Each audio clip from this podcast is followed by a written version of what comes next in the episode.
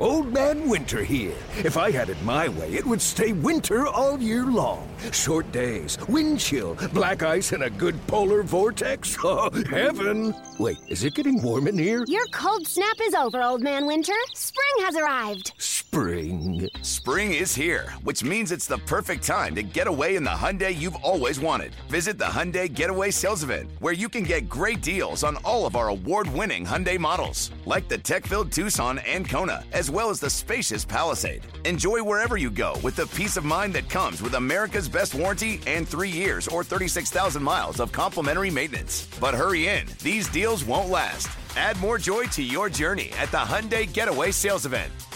Now get 0% APR or up to 1500 bonus cash on the Hyundai Tucson. Now, during the Hyundai Getaway Sales Event. Offers end soon. Call 562 314 4603 for details. Uh, welcome to an MLB prediction episode of the Evan Roberts podcast. Now, every single year, because I'm a geek, I will write down all of my predictions. And for the most part, it just kind of disappears into the sky. Like I'll write it down, I'll mention it for five minutes on a Saturday show. If I try to bring it up during the week, Joe won't care. So, this is why the podcast was invented. So I could go on and on about my predictions, and I could bring in a special guest who can go on and on about their predictions. And if you don't care, shut the stupid podcast off. It's as simple as that. So I brought in one of the best, ladies and gentlemen, Jon Jastremski. JJ, I'm honored that you are joining me on this prediction podcast. Well, Evan, I'm happy to be on, and this is just ideal for me after a great day sitting on the couch and watching the tournament. Now, this is like the perfect warm up to get ready to do a radio show in a couple hours. And I'm fired up, man, because it's a great week. You got all the NCAA tournament stuff. And on Thursday, my friend, it counts for real. Yankees, Mets, enough of these games in Florida and Arizona. Games that matter. Let's go. And it's funny, when we were doing uh, those shows together a couple weeks ago, we were filling in for Mike. I love spring training. You freaking hate it. I hate it. But I told you, I said, after about a week or two, I'm with you. I'm sick of it. And I've been there now for what feels like forever. I can't stand looking at the box scores. I can't stand even putting the games on. Just give me the real freaking stuff, and we are almost there to the real stuff. No, you ain't kidding. And, you know, you think about where we were in mid February and where we are right now. You think about the Yankees, who, yes, are loaded. They're very deep. They're set up, I think, to have a big season. But think about the way this spring training has gone from a Yankee perspective. Evan, they've had a lot of blows here on the injury front. I mean, from Severino to Sabathia with his knee to Aaron Hicks, who signs the contract and he's going to miss the opening series. Uh, Betances on a deal. Not a good spring training from a Yankee perspective. No, I know. And that's why I had to think even longer and harder because this entire offseason, based on the Red Sox inactivity as far as addressing their bullpen and really inactivity as a whole, but specifically the bullpen, and moves the Yankees have made that I've mostly liked, some of which I've been, eh, I would have done it differently. I would have put more of a premium on adding a left handed bat, a guy like Daniel Murphy. But I thought the Yankees had so much better of an offseason than the Red Sox that this entire winter, I thought the Yankees were going to win the division, but I had to give it a lot of thought based on how bad this spring has gone with the health. But JJ, here's what I decided to do. Now, I get that when you listen to a podcast, like anybody listening right now, they could just fast forward. I get that they have that ability, but I don't care. I'm going to make them do work. We are going to start away from the NL East, away from the AL I like it. I like it, Evan. I'm fired up about this. This is a good way to do it. I, I think this is the, the right way to do it because if people want to work hard to just skip everything we say about the NL West and the NL Central, God bless you. Go go search the podcast, you morons. But maybe you'll wait and you'll be patient and you'll listen to us. So let's kick things off with the National League West. And I'll tell you this. I, I did everything I could in my research, in my studying, to find an excuse for not picking the LA Dodgers. I tried. And I tried to talk myself into the Rockies. I was very high on the Rockies last year. I love German Marquez. He closed the season incredibly strong. Their offense will score a ton of runs. But every time I thought about it, I came back to the same conclusion. The freaking Dodgers are going to win the West. So I start there, JJ. I have the LA Dodgers winning the National League West. Well, I can't fight you on that because it seems like it's an annual tradition year after year. And if anything, Evan, you go back to last year, the Dodgers get off to that terrible start. And I'm thinking, all right, after all these years of winning the division, after going to game seven of the World Series, maybe this will be the year they take a little bit of a step back. But if you think about it, nobody in that division wanted to take it. The Diamondbacks got off to the hot start, then they faded. The Rockies, it just took them way too long to get going. And don't get me wrong, Evan, I still like the Colorado Rockies. I think the Rockies have a nice core. I think the Rockies, with the emergence of Kyle Freeland, have some much needed starting pitching that it feels like they have never had in the history of that franchise. I still can't pick against the Dodgers, though. Until you see somebody in this division find a way to win the division, yeah, even if the Dodgers, let's say, get off to a slow start, I'm not going to bet against them. You know what? And you're right about the Rockies. It's so weird to think that they have good starting pitching, and they do. In fact, that could be the downfall of the LA Dodgers. Clayton Kershaw is going to be a health issue, and I don't think the rest of the rotation outside of Walker Buehler is all that good. And we're already hearing there's going to be an innings restriction on Buehler. But here's my concern with the Rockies that I don't have with the Dodgers. I think both teams will score runs. The Rockies will obviously score runs. I like the top of the rotation. Freeland, I mentioned Marquez. I hate the Rocky bullpen. I hate everything about it. I think Wade Davis is on the wrong side of his career. I think Scott Oberg and Jake McGee and Mike Dunn and Bryan Shaw, that is a cavalcade of bad relievers. And in this day and age, we all know this. Bullpens matter. So, as I tried to talk myself into Colorado, their bullpen, I know you could say this about a lot of teams, and bullpens are very up and down, very up and down. But I see a lot of down with that Rocky bullpen. And they kind of had a little bit of magic last year. A little bit. I mean, especially with winning the one game playoff in Chicago. But I just, I don't know. I don't see enough. And the rest of the division sucks. I mean, the Padres will be better. The Giants are going to stink. The Diamondbacks obviously are blowing it up when they decided to trade Paul Goldschmidt. So I want it to be the Rockies, but their bullpen is just so awful in my mind. I get that. I think Davis will be better. I agree with the rest of the relievers. You think about the amount of money they spent last year or two years ago, the last couple of years, in trying to put together a bullpen. They signed Davis to that big deal, taking him away from the Chicago Cubs. Year one couldn't have been worse. I still think there's some gas left in the tank for Davis. Rest of the relievers stink. And Evan, the way I look at the Rockies, I'm not going to pick them to win the division, but I'm seeing their season total, which I'm sure we'll get to at some point. It's mm-hmm. an 84 and a half. Yes. And I think the Rockies are going over that number. I do. I think they have too much offense. I think their starting pitching is better. And you mentioned the rest of the division. I think at some point in time, you could see the Giants trade Bumgarner. The Padres, even though they're better, I don't think they're a plus 500 team. Arizona, bad baseball team. So I see that value in a number. Rockies 84 and a half. They won't beat out the Dodgers, but don't be surprised if they're finding themselves back into that one game playoff maybe for the third straight year. I have them right, like slightly above that number. So I'd agree with you on taking the over. I got them at about 86 wins, which puts them right in that wild card race. And I think the Padres are a 500 team. Their lineup, and it's weird to ever say this about the Padres, and I know their ballpark will lead you right away to think, well, they're just not going to score a lot of runs. We saw what happened to Eric Hosmer last year. I think the Padres offense, if you look at their lineup, it's actually not that bad. That's I mean, pretty good. It's pretty good. The problem is they don't have a lot of established pitching. They've got young pitching. That Joey uh, Lucchesi was sort of impressive at times last year. They really need to get another arm. But because of the bottom of that division, because of Arizona and San Francisco, I think the Padres win 83 games, and I think the Giants and Diamondbacks are long gone, and they both have starting pitchers that are appealing led by Bumgarner, and to a lesser degree because of the contract, Zack Greinke and even Robbie Ray if they ever decide to trade him. But both of those teams will lose close to 90 games, and I think that's where the Padres will get enough wins to win 83 games. I think that's totally fair. And you think about a trade market for starting pitchers. Those three guys all could be had. Greinke, obviously the toughest to move with that deal. But I think we're going to hear a lot about Bumgarner. I think we're going to hear a lot about Robbie Ray, especially around here if the Yankees are in the market for a starter. Oh, no doubt. So in the National League Central, I because I, I, wanted when I'm making these predictions to find something that's out of the norm. Obviously, we both think the Dodgers are going to win, and I don't think that we should just simply look for something that isn't there.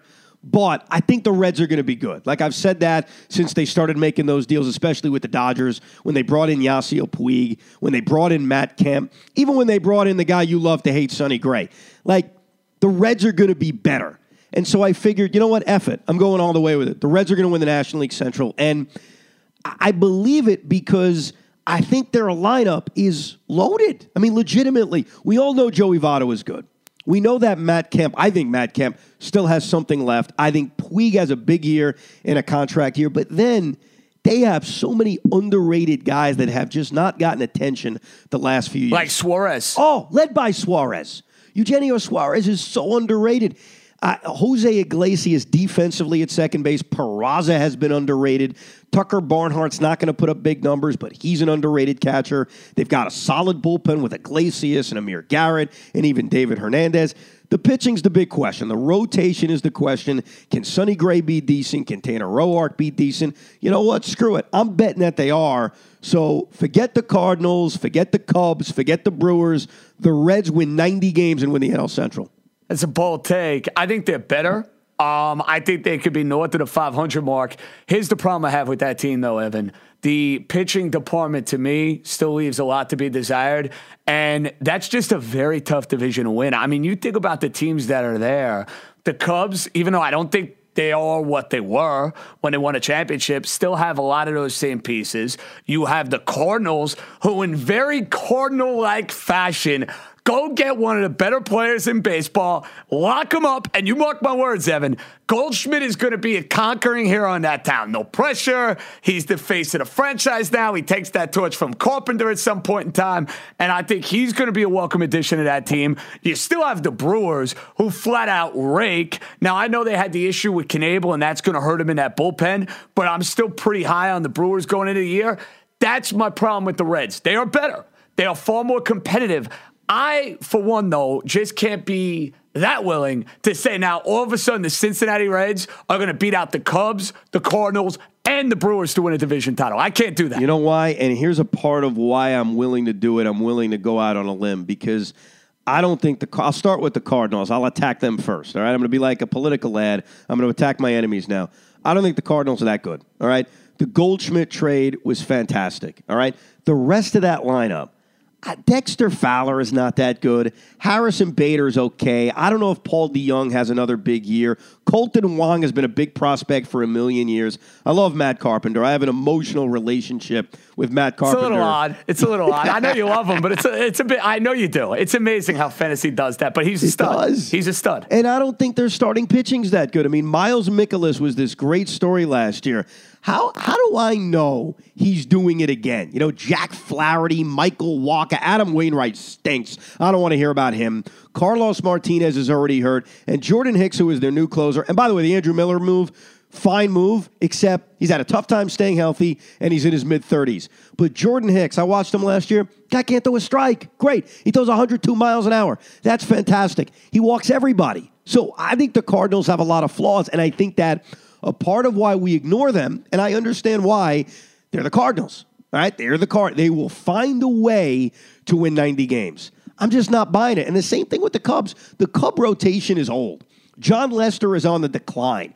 Cole Hamels is on the decline. Don't get me started about Yu Darvish. I don't want to hear about Yu Darvish. Yeah, wake me up when Darvish is back dominating. Seriously. I'm with you there. Seriously. I'm with you there. But these teams, though, the Cubs and the Cardinals have the resources if they need to to get that guy or two at the deadline. Think about the Cubs last year. And I know they melted, yep. lost the division title, lost to the Brewers, then lost to the Colorado Rockies. But the Cubs went out and added Cole Hamels at the trade deadline. Yep. They're the sort of team that can do that again. And if things go wrong for Chicago, they have so much versatility within that lineup. I agree with you. The pitching is old, but Lester's still pretty good. Cole Hamels is still pretty good. You have Kyle Hendricks there, who I'm a believer in. I think the question with the Cubs is that bullpen, Evan, yeah. which was a mess down the stretch of the year. And that is why I'm going to attack the Brewers. So the Milwaukee Brewers last year had a great year. They did it because Christian Yelich had an MVP year, Lorenzo Cain had an MVP caliber year, Jesus Aguilar became a star. So certainly they scored a lot of runs. Their bullpen was ridiculous. You know, Hader was insane. Jeremy Jeffress was at times as good as Hader. I have a tough time believing that bullpen is going to be nearly as good as it was a year ago, led by Hader. Led by Hader. They used him in a very aggressive way, and I liked it. He would come in and get six, seven outs. Jeffress is already hurt. Matt Albers, I've never thought is that good. I thought it was good that they added arms like Claudio, the former lefty of Texas, but right off the top, the strength of the Brewers, outside of Yelich and Cain, obviously, was their bullpen. I don't believe it's going to be that good again, and their rotation was hidden last year. We didn't have to realize how bad the Brewer bullpen was, especially in the postseason when they were riding the bullpen. I mean, they would ask Jhoulys Chacina, who was their ace, to basically go get nine or 10 outs and then ride the pen. I don't think they're going to be able to do that again. So they'll score a lot of runs, and I'm not saying they're going to lose 90 games or anything like that, but I definitely see the Brewers being closer to 80 than 90 when it comes to wins. And you're buying some regression, and you look at the season totals. I usually do this as a guide to try to get a sense for what Vegas and what the Sharps are thinking about Yep. some of these teams. Cardinals at 88 and a half, which I think we're both going to agree is a little overvalued. I think the Cardinals are overvalued at 88 and a half. The Brewers, I'm seeing at 86 and a half, which I think is a fair total. Think about the Cubs from a year ago, though, Evan. Last year, they were probably right around 94, 95 wins. I'm seeing the Cubbies here at 87 and a half mm. wins. I like that as an over. I think the Cubs, because of the bankroll and because of the fact that I think they're kind of a team realizing, you know, we got to kind of capitalize on this window. We won our championship. We ended this hideous drought. But we were supposed to have, you know, elongated success.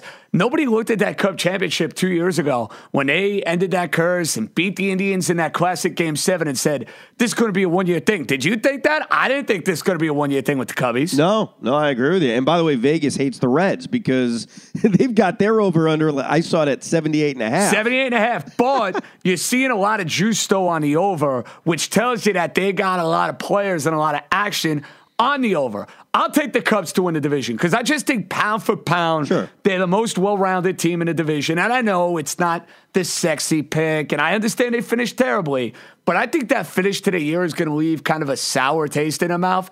And I think even with the rumors surrounding Joe Maddon, maybe this is going to be the end. Maybe Joe Girardi is there next year, which is possible. I'm going to say the Cubs round into shape. I'm going to say big year out of Bryant, bounce back year out of Bryant. Cubs win a division in the low 90s. So, how many? Uh, obviously, you think the Reds will be better. You don't think they're going to win the division, which is fine. How many wins would you give them then, Cincinnati? Right around 500. I All would right. say anywhere from 80 to 83 wins. That fair? If I told you, yeah, I mean, look, I know that the Reds are not a pick people are going to have to win this division. No, you're going against the grain. I like it. I, got- respect it. I want to have something out of the box as opposed to just because at times in baseball the same teams make the playoffs every year, specifically in the American League. So sometimes you're thirsty for something different. But I, I genuinely believe in it, and I believe in it mostly because I see so many flaws with Chicago, with St. Louis, with Milwaukee, Pittsburgh. I think we're all just assuming they're a last place team. I, I'd say this about Pittsburgh: they will finish in last place. I think they're not as bad. No, as they're not the- that bad. because that top of the rotation with Taillon and Chris Archer, I see. I expect a big bounce back year from Chris Archer. National League, full year in the NL, full year in the NL Central. So I think they've got a pretty formidable one-two punch. But I just think in this division, to me, they're they're the fifth place team, probably in the, the high seventies, I'd say. Well, I'm sure we're going to get to this when we talk about American League to National League. It's a lot easier, Evan, in the National League to make a case for a bunch of different teams to make the playoffs. You really Yes. can do that. In the American League, it's going to be really, really tough to do because you're basically staring three powerhouse teams right in the face in the Red Sox, the Yankees, and the Astros. And let's go right there. Let's go now to the American League West. That's right. We're leaving the NL East and the AL East for last because that's the main event, if you will. Um, I, there's nothing I can do to convince myself that the Houston Astros are not going to win the AL West. They are, despite losses this offseason, let's not forget that. Dallas Keuchel, as of this recording, has still not come back. They lost Charlie Morton, who they morphed into a superstar when they brought him over. I wonder how they did that. They lost Marwin Gonzalez. They've lost pieces, but to me, they are so much better than anybody else in this division. This is still a loaded roster. Verlander, until proven otherwise, is still an elite starter. I think Gerrit Cole is actually going to have a better year this year than he had last year. And I was late in believing in Gerrit Cole. And I just have a tough time believing the Oakland A's are nearly as good as they were a year ago. I think the Angels will be their typical mediocre self. So it's tough to find anybody that can really challenge the Astros. I think they're going to finish with the best record in baseball. They are going to be the one team this year to win 100 games. They will be one team to win 100 games in baseball. And in my mind, it's the Houston Astros. Well, I can't fight you on the 100 wins part, and I totally agree they're going to win the division. Um, the question I have with that division, it's not the Astros, because even if things go wrong, I mean, think about what happened last year. Altuve missed a little time, Correa missed a little time, and they don't miss a beat because last year, you know who the best player on that team was? You know and I know it is Alex Bregman. Yep. He got well deserved contract extension. He's a bona fide stud. He has put himself into that convo when you talk about top players in the game. Hard to think of that list and not mention Bregman because the guy could do it all defensively, offensively. Stat geeks love him.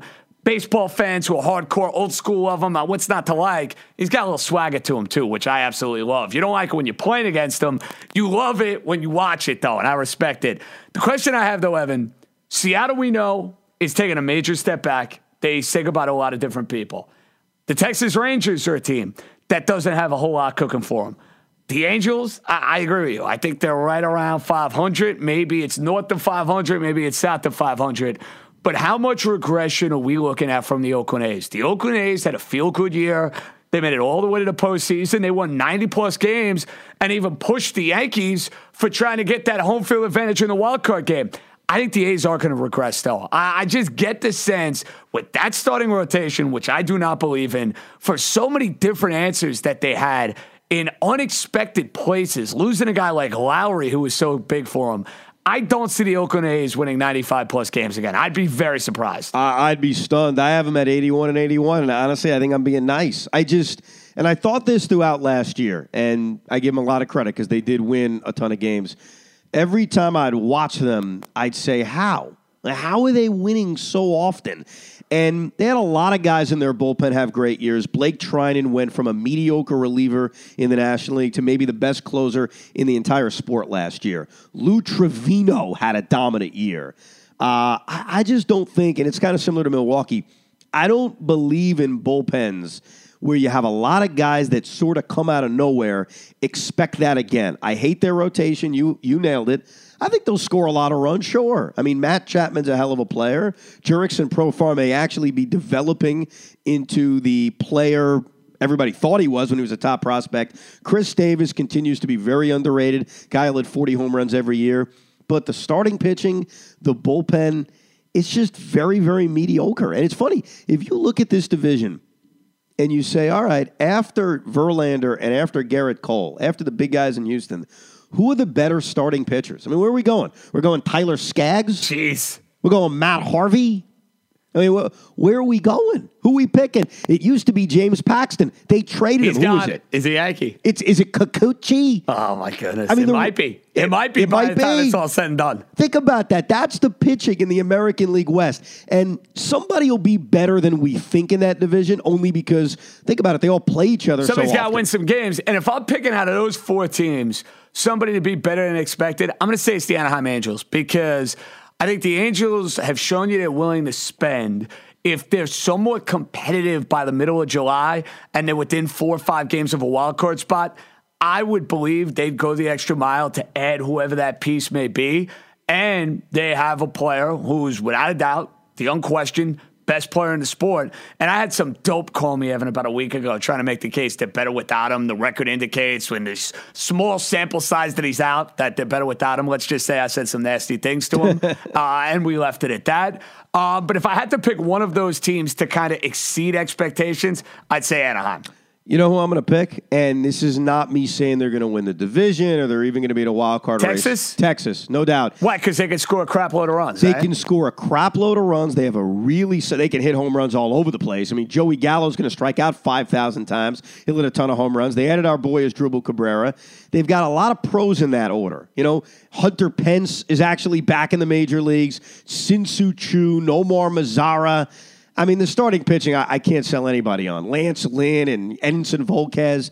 But I'm just comparing it to the other three teams. And the other thing is, JJ, you talk about over unders. Their over unders like 71. So I don't have to get that much out of them for them to be a surprise team. If they win 78 games, I'm right with my prediction. So, No, I'll very give you- low bar. I'll give you a breakout candidate on that team too. And I've heard his name a lot. He's had some decent. Yeah, I think Mazara is going to have a big season.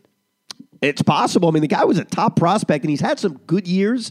So, wouldn't stun me if he had a, if he had a, a monster season. Like I want to see him take it to a level where he's over the 300 mark and he's hitting for more power. I think that's the thing with Mazara. He's kind of capped out his power at like 25, 28 home runs. I think he can take it to another level. It's always going to help being in that ballpark, being in that division where, you know, it feels like a lot of the games are just going to be shootouts. Now, Yeah. I know Seattle, Pitchers Park, Oakland, for the most part, Pitchers Park, but that team as a whole, you think about that division as a whole, it's offense and not a whole lot of starting pitching. No, you're right. I mean, we went through it. We went through who the best starting pitching candidates are after you get past the big guys in Houston. It's funny with Mazara when he first got called up three years ago.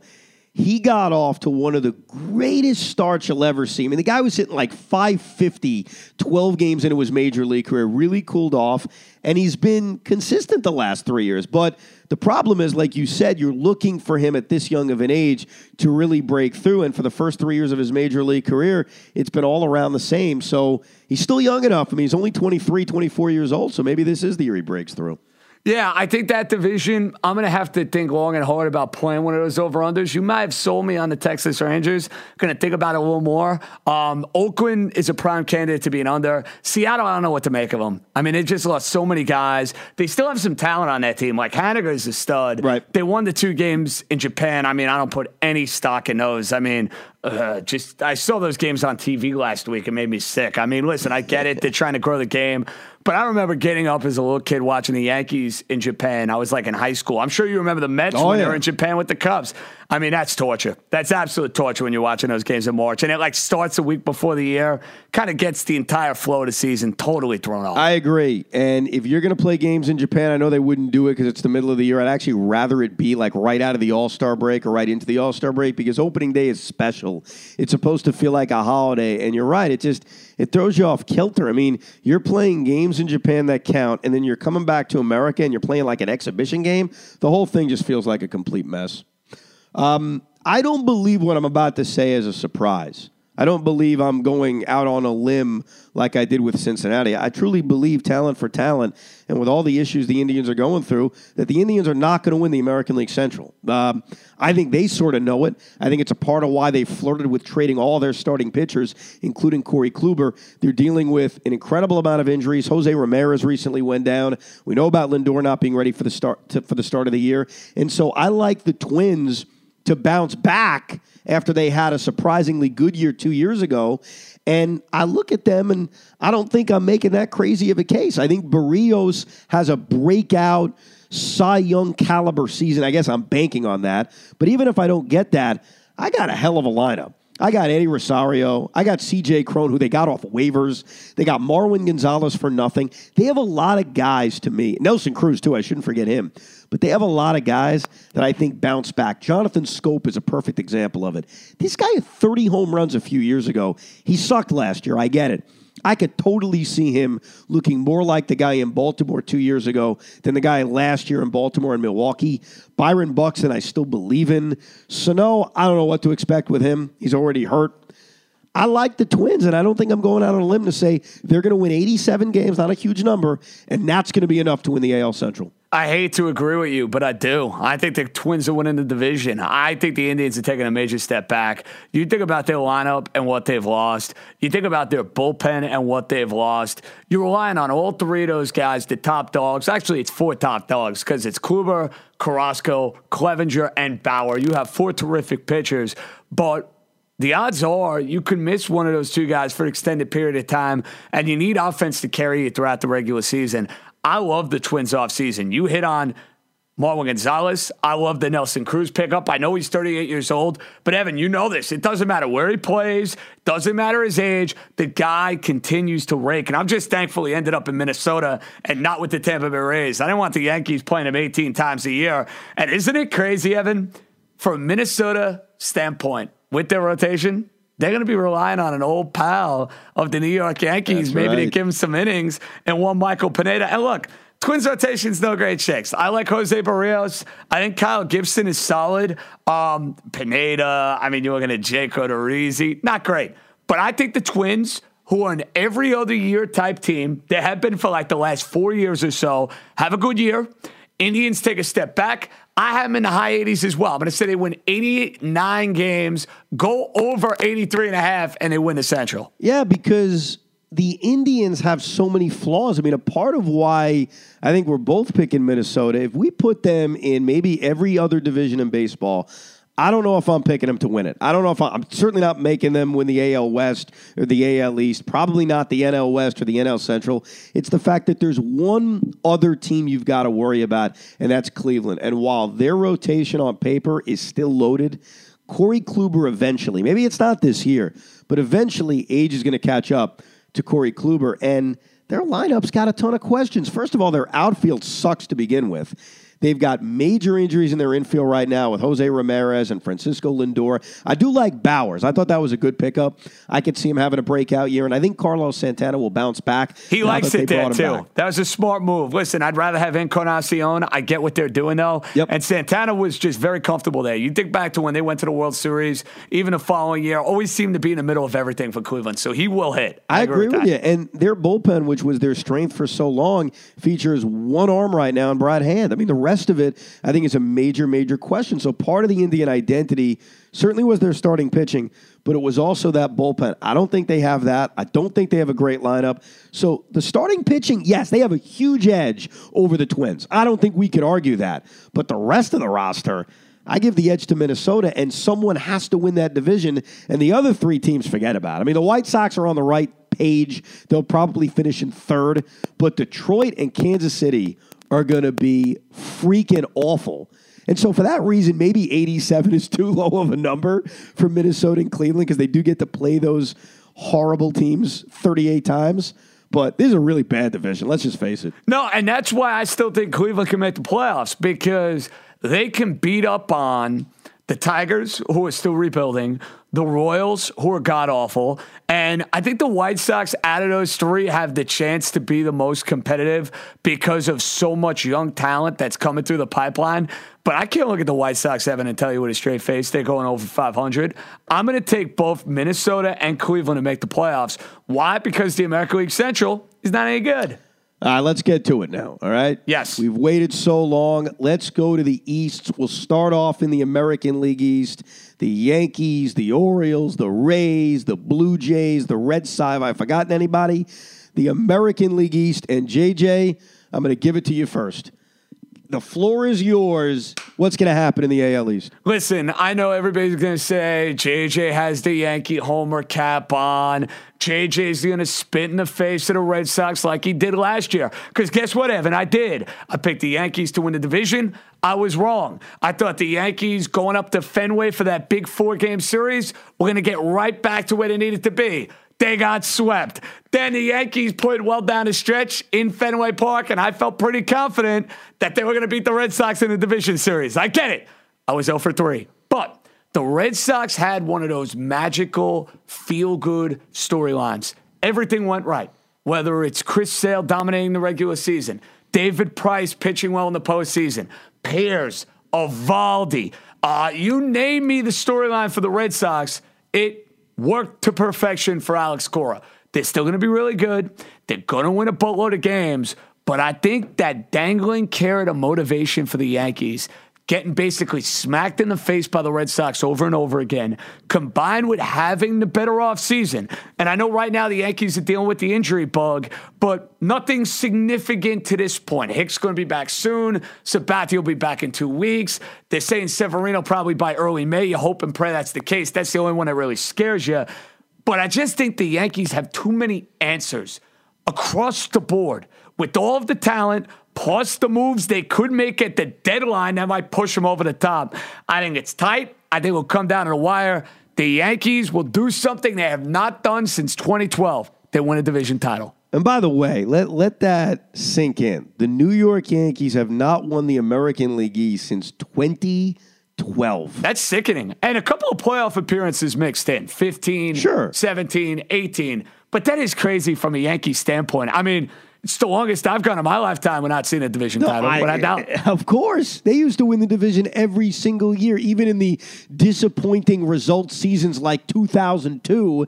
They were American League Eastern Division 100 games champions. that year, for goodness I know. I know. We forget about it. And that. yet it's quote unquote, and rightfully so, disappointing year. Why? Because of what happened in the 90s. Sure, no question about it. Um, last year, I thought the Yankees and the Red Sox were going to have this incredibly tight race. I thought it was going to be so tight, we were going to get a one game playoff. I really thought they were that evenly matched, and I was wrong. I mean, the Red Sox won 108 games, the Yankees won 100 games, but the Red Sox won the division, and there really wasn't any drama in the month of September. I- don't mean to be a Red Sox hater. I'm not a Red Sox hater. I'm not a Yankee hater. I'm a baseball fan. I, I genuinely don't have hatred in my heart for the New York Yankees. I have hatred in my heart for the New York Knicks. I, I do for the New England Patriots, for your Miami Dolphins. I don't have it for the Yankees. I don't even have it for the Red Sox. I just think the Yankees are better. I really do. I just flat out think that in this day and age, bullpens matter. And I get that also in this day and age, from year to year, you don't know what you're getting from a bullpen. No doubt. We talked about it with Milwaukee. We've talked about it with a lot of teams. I know what I'm getting out of the Yankee bullpen. I feel certain, even with an injury to Dellin Betances, even if Aroldis Chapman spends a month on the DL, I feel like I know what I'm getting out of the Yankee bullpen. I know that Zach Britton is a top line closer if he wanted to be a closer. I know that Chad Green has done it now two years in a row. It's no longer a one year thing, two years in a row. I don't know about Adam Ottavino.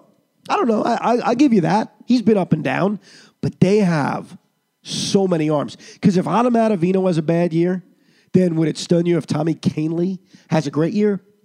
If Tommy Kahnle is the guy he was two years ago, and I look at the Red Sox bullpen. I mean, I'm so Matt Barnes and Ryan Brasier and Heath Hembree. Not good enough. It's not good enough, no.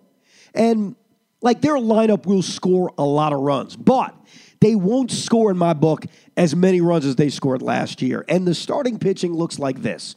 Chris Sale is awesome. He is. When he pitches, when he's not being shut down and babied for the second half of the year. David Price had his moment. David Price has had a great career. I expect David Price to have a terrible season this year. I don't know why. I don't, know if it's like he sold his soul to the devil for his postseason dominance. I fully expect David Price to be awful. I think signing Nate Eovaldi to that contract was foolish. I think they're winning 88 games. I, I really, I, I think that they are going to drop from 108 to 88. And because of that, the Yankees will win 95 games, and it will be enough to win the American League Eastern Division. I'm not going to have the Red Sox as low as 88. I'm going to say they win the low to mid 90s just because you have still two teams in this division I think you can beat up on. I know Toronto's got young talent coming. They're not ready to compete quite yet. And the Baltimore Orioles, my goodness, they were bad last year. Evan, they might be worse. That's the problem I had putting the number so low because of the fact that they do play the Orioles and Blue Jays. a And lot. remember, they smoked. They smoked the Baltimore They Orioles did. last year. That basically determined who won the division. It did. The Yankees couldn't beat up on the Orioles. The Red Sox, I think, went like 15 and 3 against the Orioles. That's that. I think they went 16 and 3 against the Orioles and 15 and 4 against the Blue Jays. And that's There you a, go. that's a part of why I don't think it's going to happen again because this is freaking baseball. As bad as the Orioles are, the Blue Jays aren't nearly as bad, but they're probably a 90 loss team. It doesn't always work that way. You know what I mean? It doesn't always work where, well, they're going to lose 110 games, so they'll beat them 17 out of 19 times.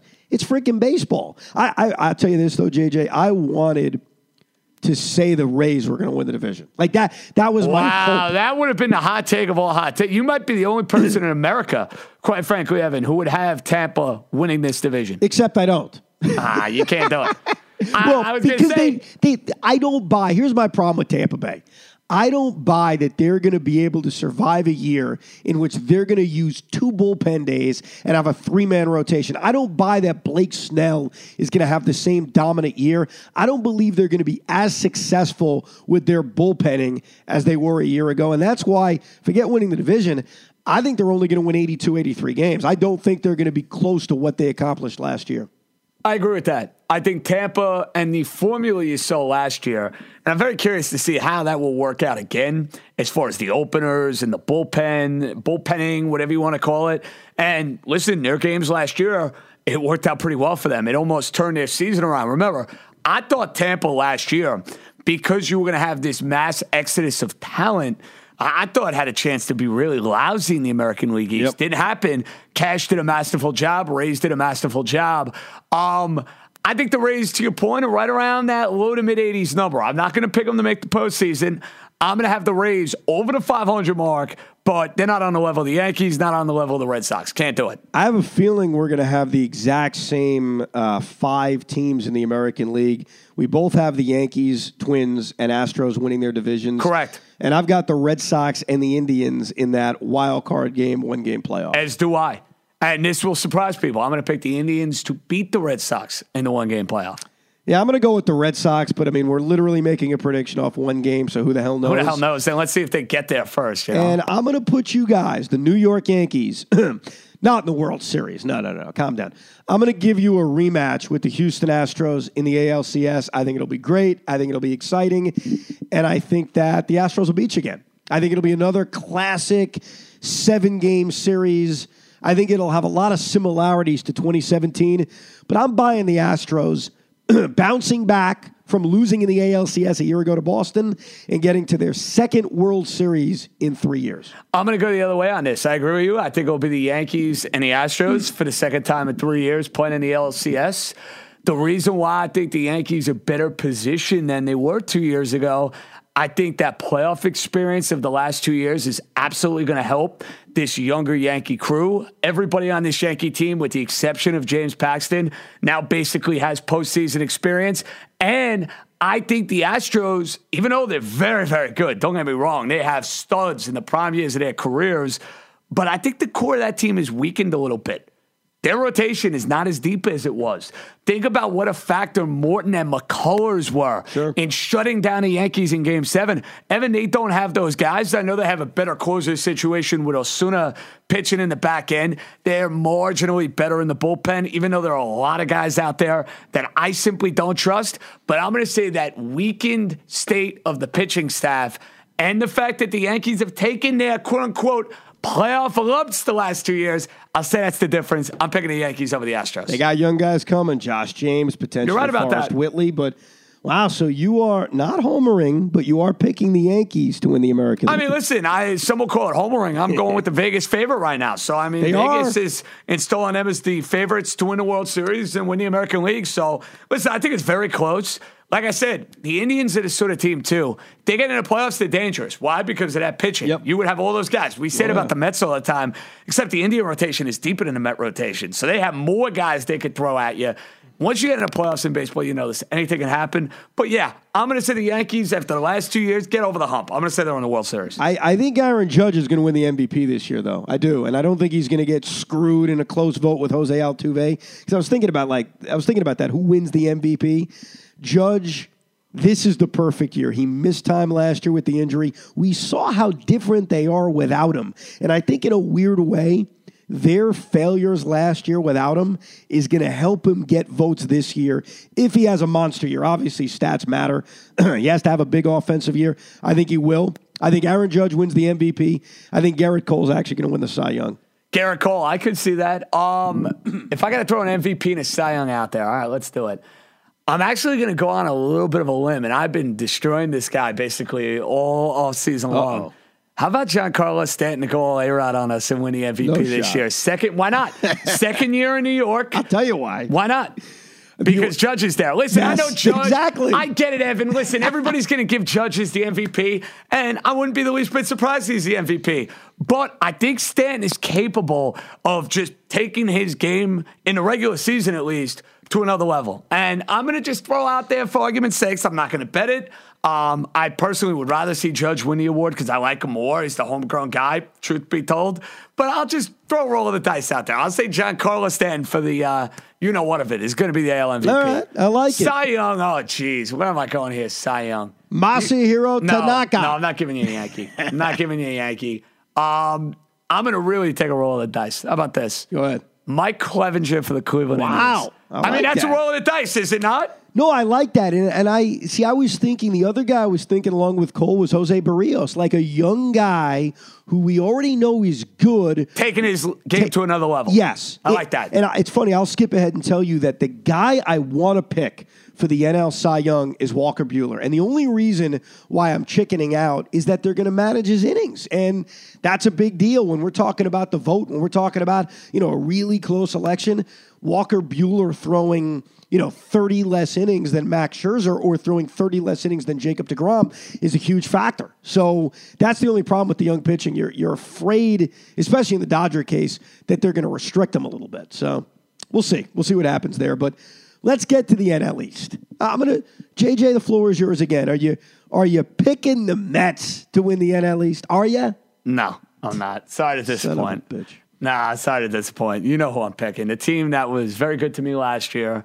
They covered their over, even though they had me sweating until the final couple weeks of the year. Oh, I know. And listen, I'm a sucker for some Bryce Harper. I'm a sucker for some Jean Segura. I love the Robertson pickup. I love the fact that they will go the extra mile. And I'm not necessarily convinced your franchise, come the middle of summer, will go the extra mile. So, yeah, I'm going to be that sucker that goes with Joe Public. I don't like doing that.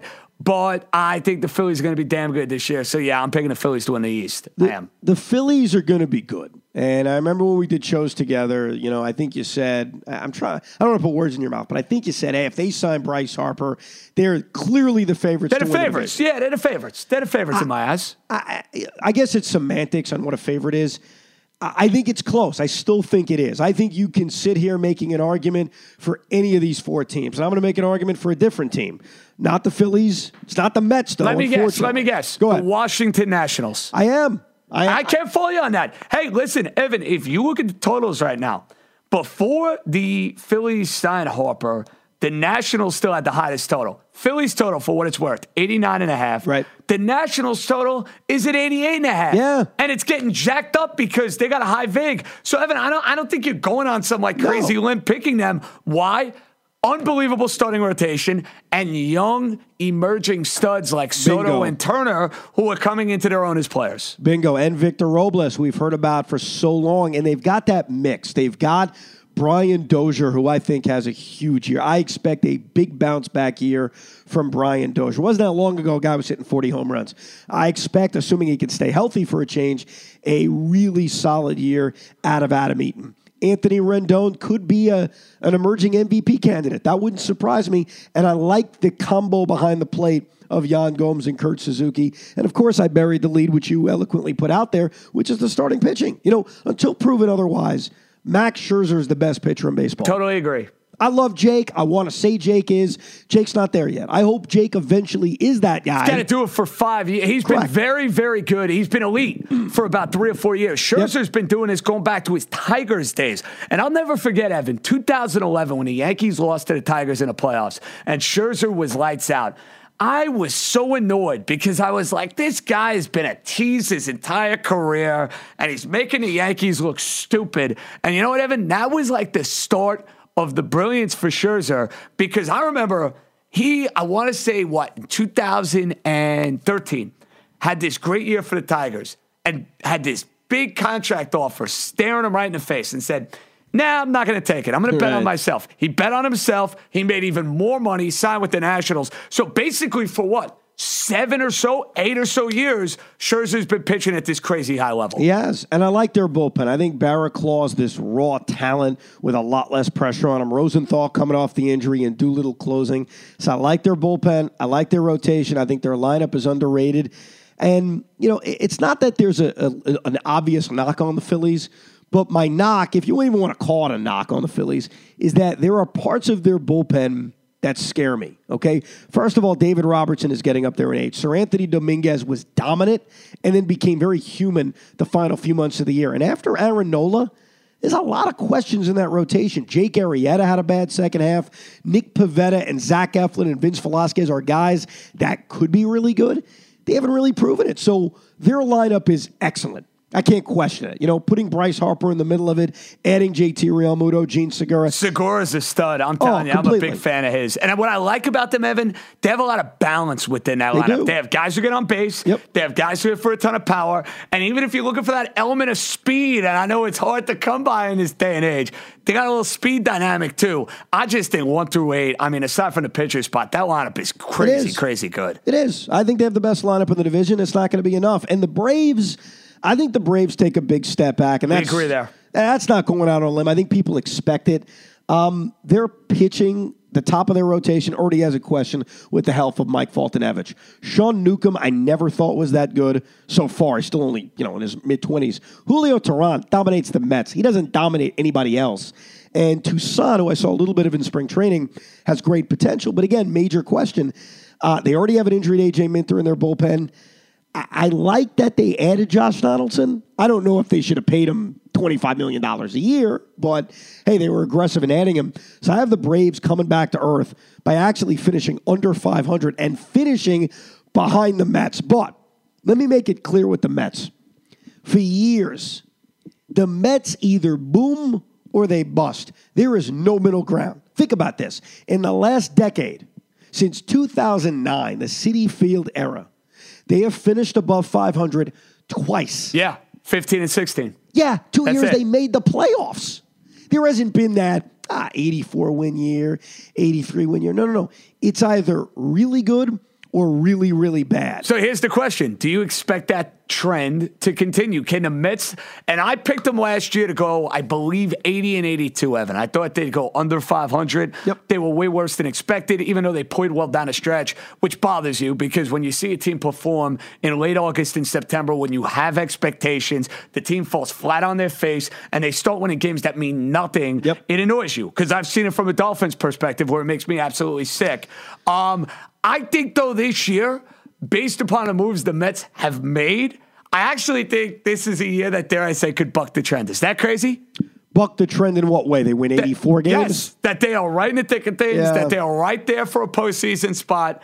But I don't necessarily have enough of a conviction to say they're going to end up being one of the five best teams in the NL when it's all said and done. I won't Yeah, do that. They're just they're just not as good as the Philadelphia Phillies and the Washington Nationals. Now that may be okay if you can beat out the Cubs, the Reds, the Cardinals, you know, a bunch of those teams to get a wild card spot. I, I really feel they look like an 81 win team. They look like an 80 win team. Your prediction from a year ago, 80 and 82, that's the way it feels. They're already dealing with injuries. I like their lineup. I do. I think their lineup is better. I agree. I think their bullpen has to be better. Obviously, I love Jake. I think Noah could have a Cy Young caliber year. Who knows about Matz and who knows about Wheeler? I'm not fully buying that what I saw last year is legit from Wheeler. I just, despite all of that, I just don't think they're as good as the other teams in this division. But here's the problem you have relying basically so heavily on this rotation. Syndergaard, who has an opinion on everything. Listen, I understand his opinion on DeGrom getting paid. Nobody's going to fight you on that. And I can understand why they're ticked off about having to go to Syracuse, which is, yeah, a total pain in the ass when you think about their travel for this week.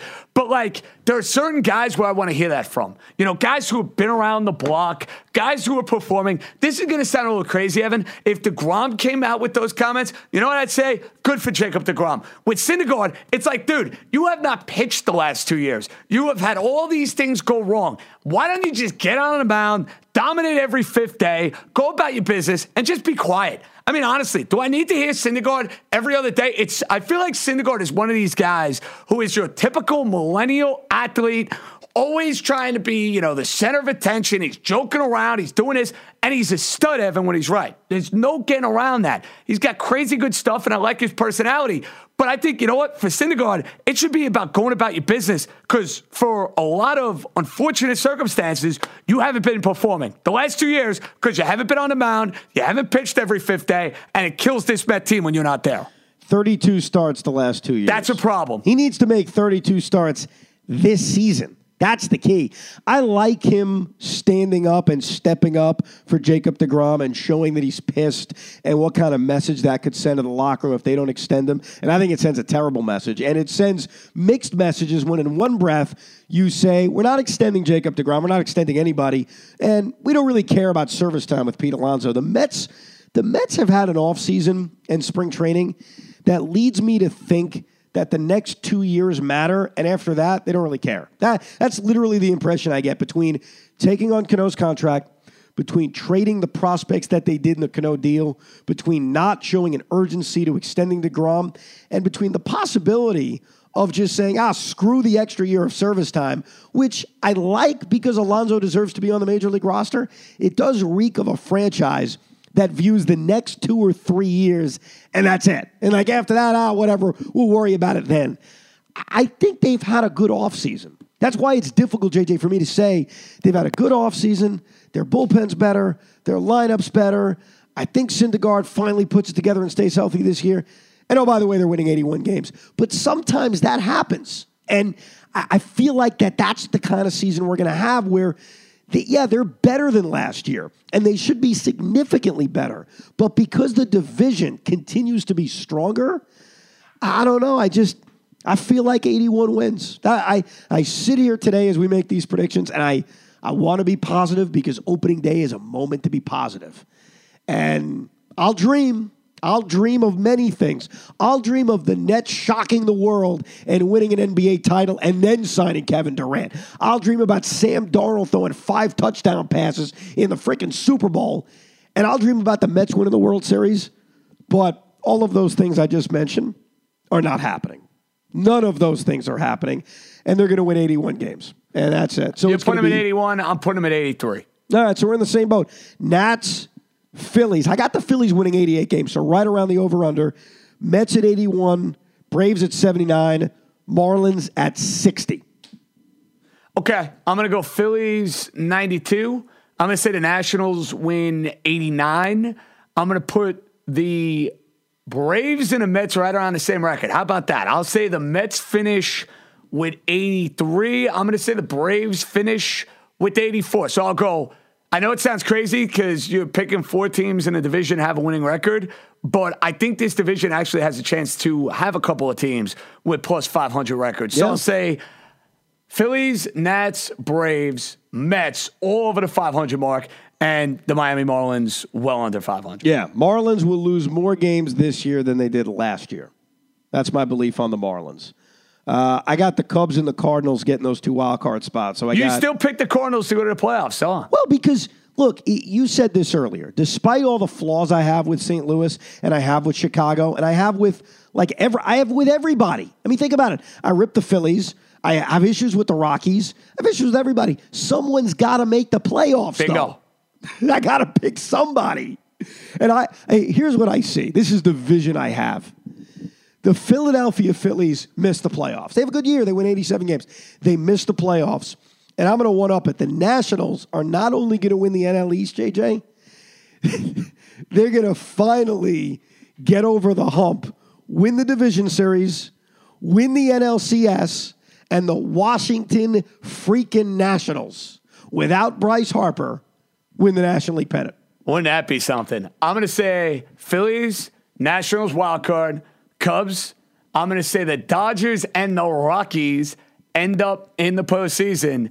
And I am going to give you a good old fashioned rematch of what we had in 2009. A Met fans' oh. worst nightmare. Oh. Yankees, Phillies, part two. We'll see you in the World Series. Wow. All right. Well, we both have NL East teams going to the World Series. You have the Phillies, I have the Nationals. I've got the Astros, you've got the Yankees. So we've got completely different World Series matchups, which is nice. Yeah, it is. And I have to be honest with you, it's very difficult for me to pick an NL team to go to a World Series. I like your logic with the Nationals. They're just one of those teams, though. Until I see them win a first round series, I can't pick them to do it. I like need to actually witness it first before I'm gonna actually have the chutzpah and the guts to pick it. Um, I thought long and hard about the Dodgers, but aside from Buehler and the just consistently you know, beat up up and down nature now of what Clayton Kershaw is at this stage in the game. I don't know what kind of shape he's going to be in at the end of the year. And he's not a great postseason performer to begin with. And I'm going to say the Phillies had a big arm, too. That is one of the reasons why I'm thinking about Philly to go to the World Series. Love the lineup. And I know come July, that stupid money aspect of adding a starter, adding a reliever, I think they get it done. I'll give you the arm, too, they could add. Madison Bumgarner. Imagine Well, that. isn't it amazing? The Yankees and the Phillies could be competing for the same services of the same pitcher. And let's hope from a Yankee perspective, it doesn't go the exact same way it went with Cliff Lee. Let's just hope. Oh my God! I can't. Yeah, boy, a Yankee Philly World Series. Oh, I love it. that I was love, so I brutal love to thinking deal with.